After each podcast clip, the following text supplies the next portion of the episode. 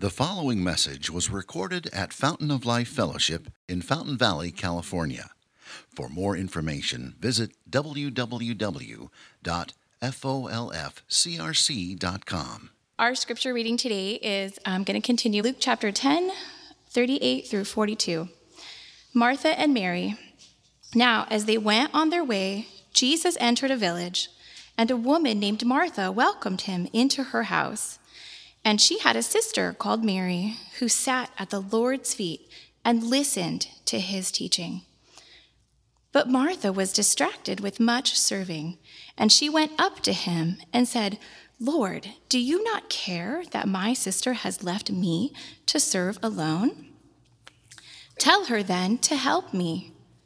But the Lord answered her, Martha, Martha, you are anxious and troubled about many things, but one thing is necessary. Mary has chosen the good portion, which will not be taken away from her. All right, let's pray one more time as we come before God's word. Let's ask Him for help. Heavenly Father, we thank you so much, Lord, that uh, you're always speaking to us and that you speak, us, uh, speak to us through your Son, Lord, by the power of your Spirit. You speak to us through this incredible book, your holy word. Lord, we pray, uh, as we prayed before, God, that you'd give us ears to hear. Lord, help me to teach this faithfully. And Father, we pray that as we hear this word together, that you would uh, work in our hearts and our minds, and we would, we would take it to heart, put it into practice. It would form who we are. We pray this in Jesus' name. Amen. All right, so we've been walking just right through Luke's gospel account of the life of Jesus. We're finishing chapter 10 today. Last week we saw the account that had that famous story in it, right? The story of the Good Samaritan. This week we kind of come down the hill as far as fame or notoriety and come to this moment that is probably lesser known, less, uh, maybe more obscure. And it's just this story, right? This simple kind of everyday moment story when Jesus goes over to Martha's house for dinner. But we can't let the obscurity of the story let us think that it's not important. In fact, what I hope you'll see as we move forward in this is that it's the, it's the obscurity of the moment that makes it so important. It's the, it's the sense that it's just everyday life, that it's normal, kind of, kind of boring, kind of just regular. It's, it's that kind of a moment that makes this passage so powerful, so needed. So, so consider the language used by Jesus in this text. He says something like, one thing is necessary.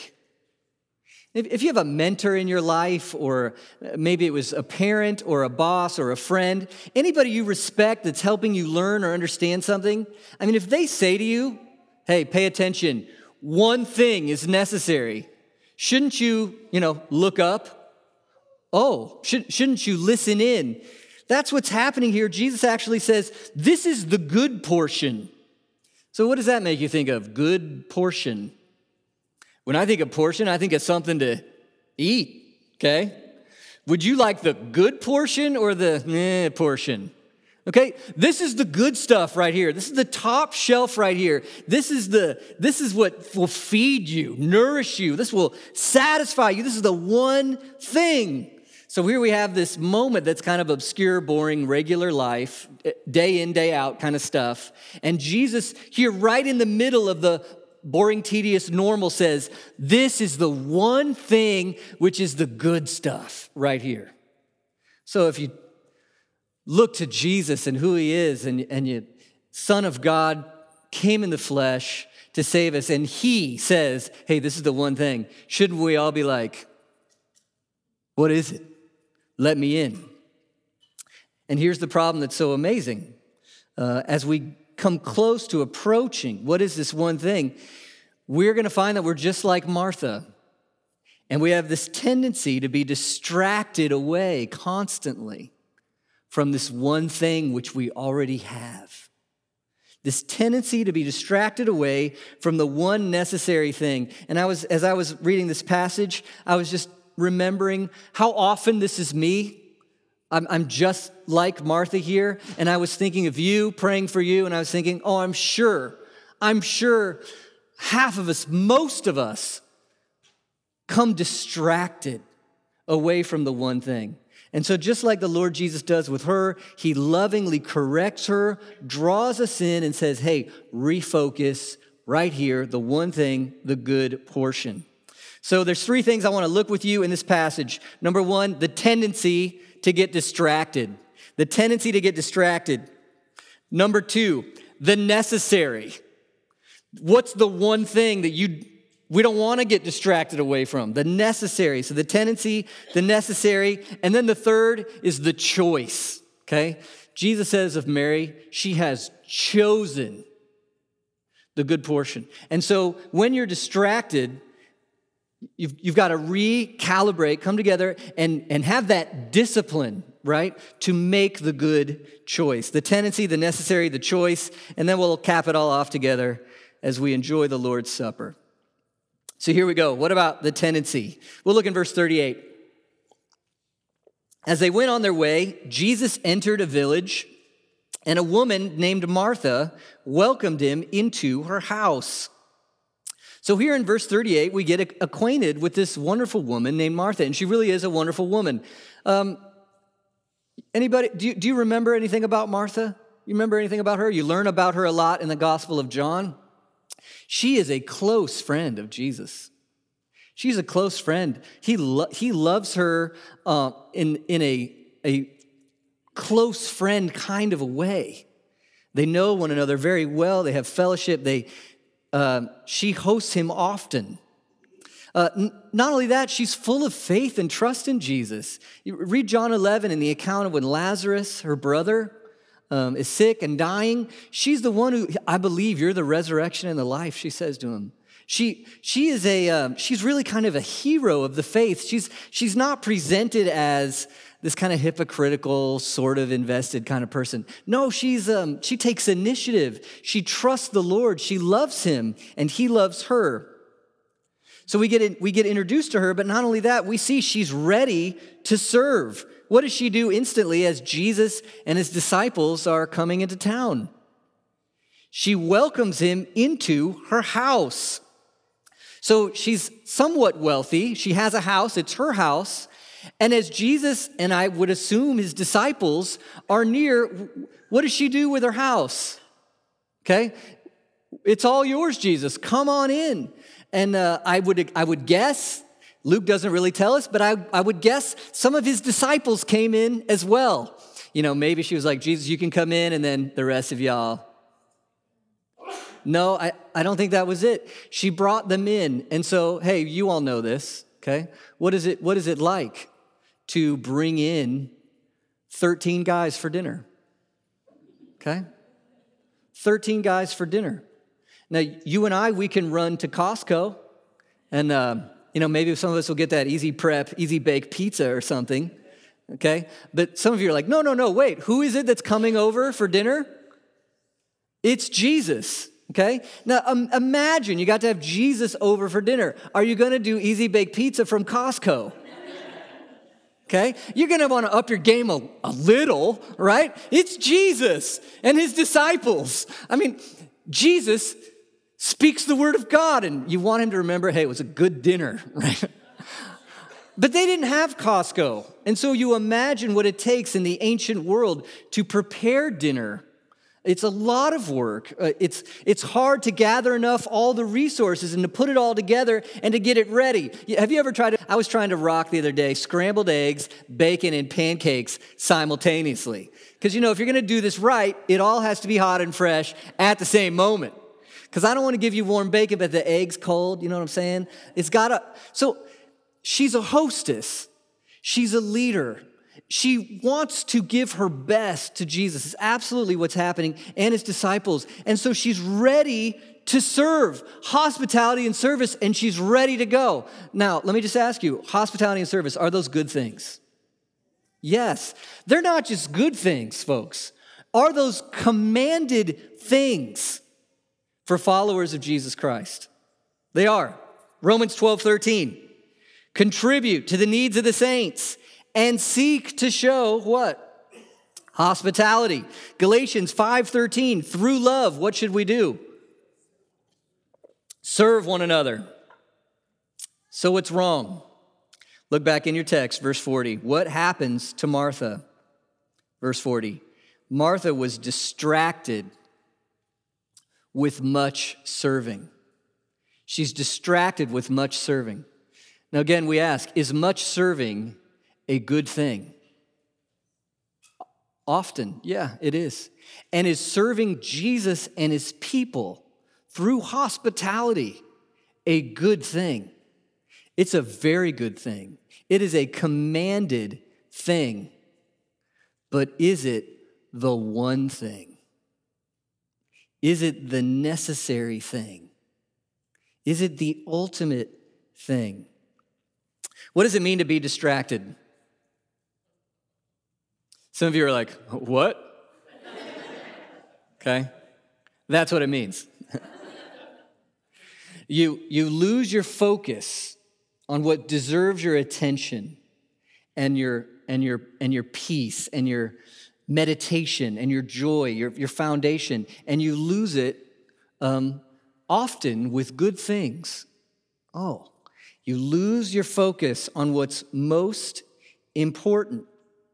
And when you're distracted, you begin to think that you really need some things you actually don't need. And you begin to assume that you don't need the thing you actually do need. So, this one thing that you actually do need, you begin to assume, oh, I've got that, I have that.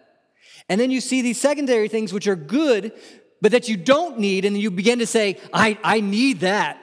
I have to have that. What's in Martha's mind right now as you imagine her? What does she really need in her mind? What is she distracted by?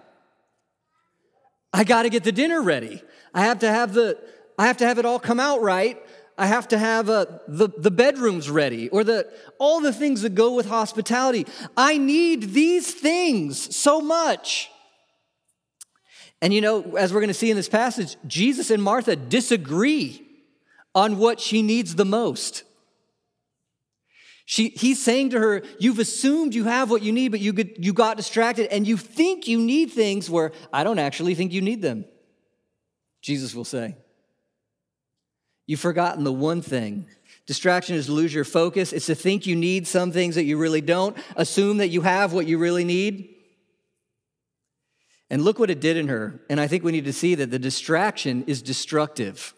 The distraction is destructive. And folks, let's let it land here. Martha is a church going, uh, she's like a deaconess. She loves Jesus. She serves him, okay? This is the, she is a mature disciple. That's the kind of context we're in here. So this is Jesus, this is Jesus' words, not for the, you know, who needs to hear this word from Jesus? It's, it's me. I need to hear this. It's you. It's those of you who care about serving the Lord. We're the ones especially prone to this kind of distraction. And it's destructive. Look at what Jesus says to her in verse 41. The Lord answers her, we'll get to what she said Martha, Martha, you're anxious and troubled about many things. So, what's one thing her distraction led to? Anxiety. Anxiety. Are any of you ever uh, full of anxiety? Okay? And uh, those of you who aren't, like, write a book or something, okay? Uh, we have a lot of anxiety. What is anxiety? Worry and concern about the future that spoils the present. Worry and concern about the future that spoils the present. You know, and we're, we're going to look at what Martha said to Jesus. One thing that she said to him is, Lord, don't you care? She says that to him. Lord, don't you care? And so look what's happening in her mind. She got distracted and she's thinking, I'm serving Jesus. I'm the one who cares. I'm the one who's trying. And now she's assuming something about Jesus. She's thinking, I care, but what? He doesn't. I care, but he doesn't. And so she's full of anxiety. And this is where anxiety comes from, brothers and sisters, right? You doubt God's goodness to you in the future. He won't be enough for you. He won't provide for you. And you think, I'm serving you, Lord, and I'm trying. Don't you care? And so distraction is destructive because it leads to this anxiety. It's also destructive because it leads to this frustration. This frustration. Martha is very frustrated with someone. It's not just Jesus. Who else is it? It's her sister, right? It's her sister. So we know how this goes, okay? You ever been in a house like this, okay? One person is working and working very hard. And that one person feels like the other person is not giving the same energy or passion necessary to this project. Okay? You ever had that in your living room for? Okay? Um, and so, in some cases, maybe there should be some frustration because the other person's being lazy and they need to chip in. Can I get an amen? Okay? Amen. Um, but in other cases, like in this one, Martha is absolutely out of line to be frustrated with Mary. Uh, Jesus is going to say to Martha, No, it's actually Mary who has this right. And so, here, instead of enjoying this epic moment with her sister, wouldn't you like to sit there with the one you love the most at the feet of Jesus? Okay. And instead of enjoying this epic moment with this person she loves, she's frustrated with the person she loves. And it's breaking up their relationship, and she's bitter and she's angry. And why? It's because she's distracted. She's distracted. She assumes she has the things she needs, and then she thinks she needs things she doesn't really need. And it's led to anxiety, it's led to frustration, and here let's get even worse it's led to prideful self pity. Prideful self pity. By the way, self pity usually tends to be prideful. It's kind of a martyrdom thing. I want praise for how much I've suffered, right? It's easy to be full of self pity when you're having hard times. It's, it's, isn't pride terrible? Pride is so insidious, it'll sneak in anytime, any place. Um, Martha here serving the Lord, and what's rotting and corrupting away in her heart it's prideful self pity. She thinks she's the only one trying, and Jesus doesn't care, and Mary won't help. And then here's the greatest part she interrupts Jesus' sermon to preach her own.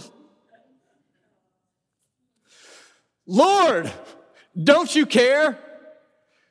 Tell her to help me. Okay, we interrupt this sermon from Jesus Christ, creator and upholder of the universe and Lord of all life, to hear a special sermon from Martha, telling her Lord what to do and do it now. Okay? All of a sudden, it's like it's like a new Star Wars character, you know, it's Lord Martha. Okay? Bow before Lord Martha, Jesus, and get your act in line.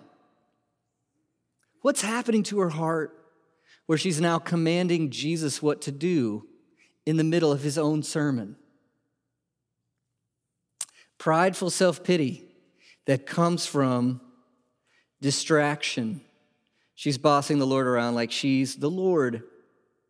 And the biggest thing she forgot, look at verse 41. Look how the Lord answers her. Don't you just love Jesus so much? I love Jesus so much. And the more we read the Gospels and we see how he handles people, I love him so much She's, she's off the rails, and what does he say to her? Martha, Martha. You know, in, in Hebrew culture, it's, it's rare usually to say somebody's word, somebody's name twice like that. And it usually emphasizes some sort of uh, an emotional intensity.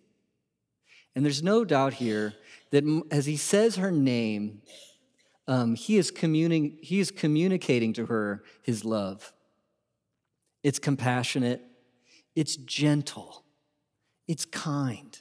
It's Martha, Martha, listen to me. And it just, it just reminds you that as she was distracted, um, it led to anxiety, it led to frustration, led to prideful self pity.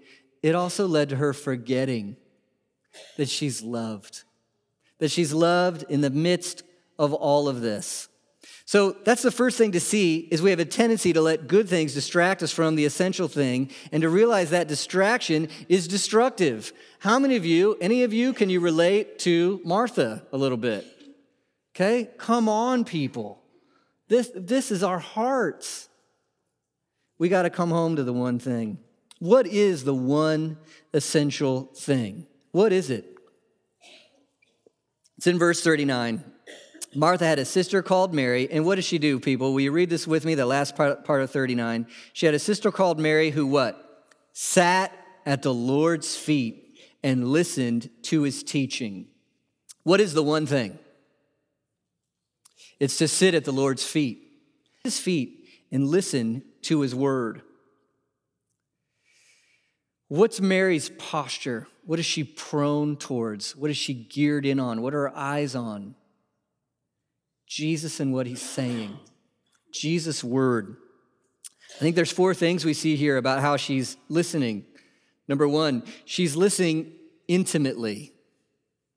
She's listening intimately. So she's sitting right there at his feet. Is she far away? Is it distant? How is she taking his word, right? She's taking it like he's near and that it's for her personally. It is for her life. Like she's She's eating it up. It's, she's close to it. She's soaking it in. She's listening intimately. Number two, she's listening repeatedly. Repeatedly. Do you think this is the only time Mary ever listened to Jesus? Guaranteed no. And think of the setting of the moment. Is this like some crisis moment where you have to fix the huge problem right now where everything is destroyed? Or is this kind of a, I mean, how many, how often do you need to make dinner for people? Okay? All the time. Is this a crisis one time crazy moment or is this an every single day moment? It's an everyday moment. This means you need the one thing all the time. All the time. It's not once a week, it's not once a year, it's not I did that once in 83. It's continual process of listening to Jesus, sitting at his feet. Number 3, she's listening restfully. She's listening restfully. Is there a time to quit stressing out about the details of hospitality and service? Is there a time to make space to do something other than care for those kids? Is there a time to make sure there's boundaries on work and entertainment? Is there a time to go and rest from all those things and sit at his feet in his presence and listen? And the text says, it's more than saying there's a time for this. It's saying this is the one thing. And if you don't have this, you will be distracted, and the distraction will be destructive. Listen intimately, listen repeatedly, listen restfully, listen submissively. Listen submissively. Where is she sitting? At his feet. So she is, he's the, uh, the contrast between Mary and Martha here is pretty stark. Martha is telling the Lord what to do. Lord, read my Bible, okay? And Mary is letting the Lord be the Lord and listening to his word. She's receiving. If you stay the authority, you aren't really sharing a relationship with Jesus. You don't really know him, you can't really hear him. To listen to Jesus is to be submissive to his word and to understand and to believe and to trust. And Jesus says to listen like this is the good portion, the good portion that can't be taken away. It's the one thing that's necessary. You know, it reminds me of many texts in Scripture, but I want to look at one with you. Look at Psalm 27, verse 4. Psalm 27, verse 4. What does the author say there? And doesn't it sound familiar? What does he say? One thing I've asked of the Lord, and that I will seek after. What's the one thing? That I may dwell in the house of the Lord all the days of my life. I want to be with him to gaze upon the beauty of the Lord and inquire in his temple. What's the one thing you want to see and focus on and grab onto and cling to and hold you? The one thing that you really actually need? It's to be with him and to hear his voice and to see him through his word and to find your good portion there that can never be taken away. He is the feast, and you have him through his word. So, as you listen to Jesus like this, it's the good portion in that you get God Himself. You know him. Uh, do you know how to do this when you read your Bible? Do you know how to do this?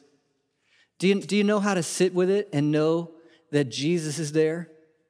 And to read it and understand what it means and know that it's for you personally and for your life personally? And hear him and, and rest in him and who he is and what he's done and, and get into where you're seeing him by faith through his word, listening to Jesus. We get God as we listen to his word like that. We also see his love for us. We see his love for us as we listen to him like this. Uh, this I want to share with you something that may be obvious to you. It was absolutely new to me as I was learning this week. You know, we hear, we hear stories of Jesus and uh, Mary and Martha and Lazarus in several places in the gospel. And I just want to walk through a few little episodes with you. Look at John 11, 1. You learn something about Mary in John 11, 1 and 2. A certain man was ill, Lazarus of Bethany, the village of Mary and her sister Martha. And here's what you, learn, what do you learn in verse 2? It was what? It was who? It was Mary who anointed the Lord with ointment and wiped his feet with her hair. Did you know that? Did you know it was this Mary? The Mary who sat and listened? That's interesting. Let's go to Matthew 26 and remember that moment when Mary did this.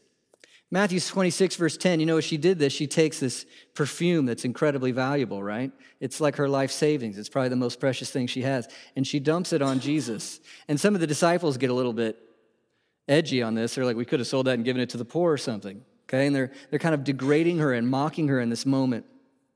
Jesus won't have it. He totally defends her. Matthew 26, 10, this is what Jesus says Why do you trouble the woman? For she's done a beautiful thing to me. For you always have the poor with you, but you will not always have me. In pouring this ointment on my body, she's done it to what, folks? Prepare me for burial. Truly I say to you, wherever this gospel is proclaimed in the whole world, what she has done will also be told in memory of her. So Jesus says, from eternity, we're going to be looking at this moment and lifting this lady up as an example. Because she, what did she do? She took her most precious thing and she broke it on his feet, but she did it to prepare him for what? Burial. Now, plug all this in with me. How many times does Jesus tell the world and his disciples that he's going to die on the cross? Over and over and over and again. How many of his disciples actually get it? None of them, except maybe one. She alone caught the idea that he's going to go to the cross and she anoints him for burial. Why was she able to see what nobody else was able to see? Because she sat at his feet and she listened. She sat and she listened.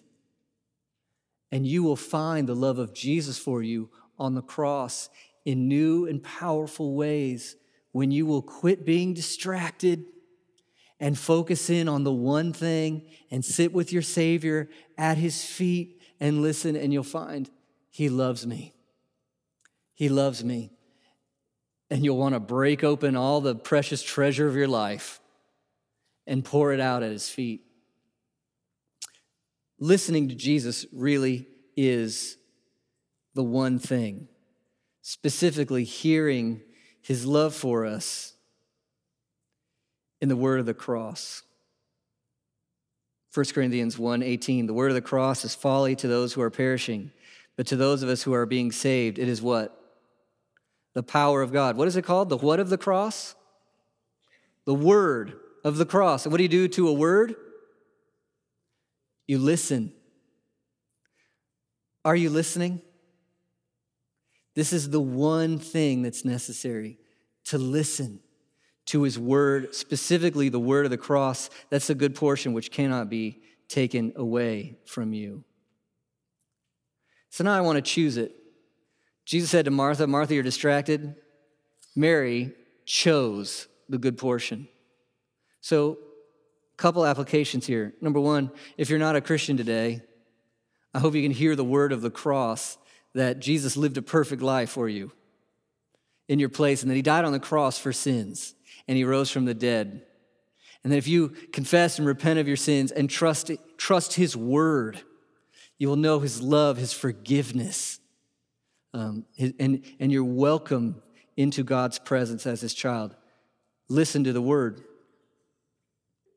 Now, for those of us who are already believers, in regular everyday life, what do you need to fight off? Distraction. You're going to think you need things that Jesus says you really don't. And He wants to direct you in to choose, to be disciplined enough to grab the one thing. And what is it, folks? Sit at His feet and listen. Apply this individually. Apply this individually. What do you need to be doing all the time throughout your week? You need to be spending time with God in His Word. Now, go ahead and tell me all the things you think you need that keep you from that. Let's go. Entertainment, sleep, sports talk radio, Netflix. Come on, what? I don't know. Serving, face. Thank you. Social media will be proof on Judgment Day that you really did have time to read your Bible. You don't need it. You need the one thing get with the Lord, listen humbly, submissively, repeatedly, suck on what He's saying, find His love for you in the cross, in that word. Choose it individually. What about with your family? Do you need to choose this with your family? Do you need to sit at Jesus' feet um, with your spouse, with your children, with those closest to you? Well, how come you don't? What are you distracted by? What is it that you think you need, you really don't? Uh, the sports? Taking homework to the nth degree? Um, is there no time? Can, can you do peanut butter and jelly one night and have Bible time? Okay? Choose the good portion with your family. Not only that, what about with your church? What about with your church? You know, football's coming, right? Any of you like NFL football? Don't be ashamed. I like it. No, especially the Patriots. You like NFL football, and you know what happens in churches all over America to our men when football comes? Because what do we really need? I need to watch football. Well, we, as soon as we say that out loud, it sounds preposterous. Uh, not really. What do you really need? Folks, do we, do we need Sundays together as a church? Or is it just tradition? I want, to give you two just little nuggets. Look what, Tim, look what Paul tells Timothy, this young pastor, in 2 Timothy 4, verse 1. 2 Timothy 4, verse 1. I charge you in the presence of God and in Christ Jesus, who's to come up like that, and you're like, what's it gonna be? okay? And then verse 2, what's he telling them to do? Preach the word. Preach the word. What's the one thing we need? Do you remember? Listening to Jesus' word. And what are pastors supposed to do? Preach the word. Look at this other nugget, 1 Timothy 4:16. 1 Timothy 4:16. This verse is almost awkward. Paul's writing to Timothy, this pastor, keep a close watch. He's supposed to watch two things. What's he supposed to watch? Yourself and your teaching. So watch your example. You should be living a, a genuine example of the Christian life. Yeah. And watch what you're teaching. Are you teaching the word well? But listen up, church. Persist in doing this, Timothy, for by doing so you will what? Save yourself and your hearers. Now, what does that mean? There's, of course, a major way. I don't save myself, right? Am I saving you? No way, Jose. Who saves us? Jesus, of course, of course. It's his life, death, and resurrection. We're saved by grace through faith in him, of course. But that process of salvation, that process of continuing to come and sit at his feet and hear his word, it's no joke if whatever local church you're a part of, if the teaching ministry of that church is faithful and we come together and as we look at God's word, it's not about me, right? It's about this book. As we come together, what are we doing? We are sitting at the feet of Jesus and listening to his word, and this will save you. It is saving you as you follow Jesus Christ. Don't get distracted. What are things that keep us from church? Hey, I'm not saying you can't go on vacation, okay? I go on vacation. I'm not saying you, you can't miss when you're sick. Don't get the rest of us sick, right? Um, I'm talking about your regular habits, but sometimes, like, oh, I missed church because I needed to clean out my purse. You're like, you don't have a purse. I, I know. Um, I missed church because we were having a big party this afternoon and I had to cook it just right, like Martha. Okay. Um, folks, what's Jesus saying? You don't always need what you think you need. Don't be distracted. What's the one thing you need that will never be taken away? Sit at his feet and listen. And as you hear his word and his love, you'll want to pour out the best you are upon him. And you'll get to see his face and enjoy him forever. Do it as a church, do it on Sundays, do it in small groups. Look at Colossians 3:16. You can sign up for a growth group today or, or come to Bible studies on Wednesday night. Look, what does Colossians 3:16 say? Let the what? Word of Christ dwell in you as a community richly. What are y'all supposed to do? This isn't for pastors. What are y'all supposed to do? Teaching, admonishing one another in all wisdom, singing psalms, hymns, and spiritual songs with thankfulness in your heart to God. What are you doing as a community in this verse?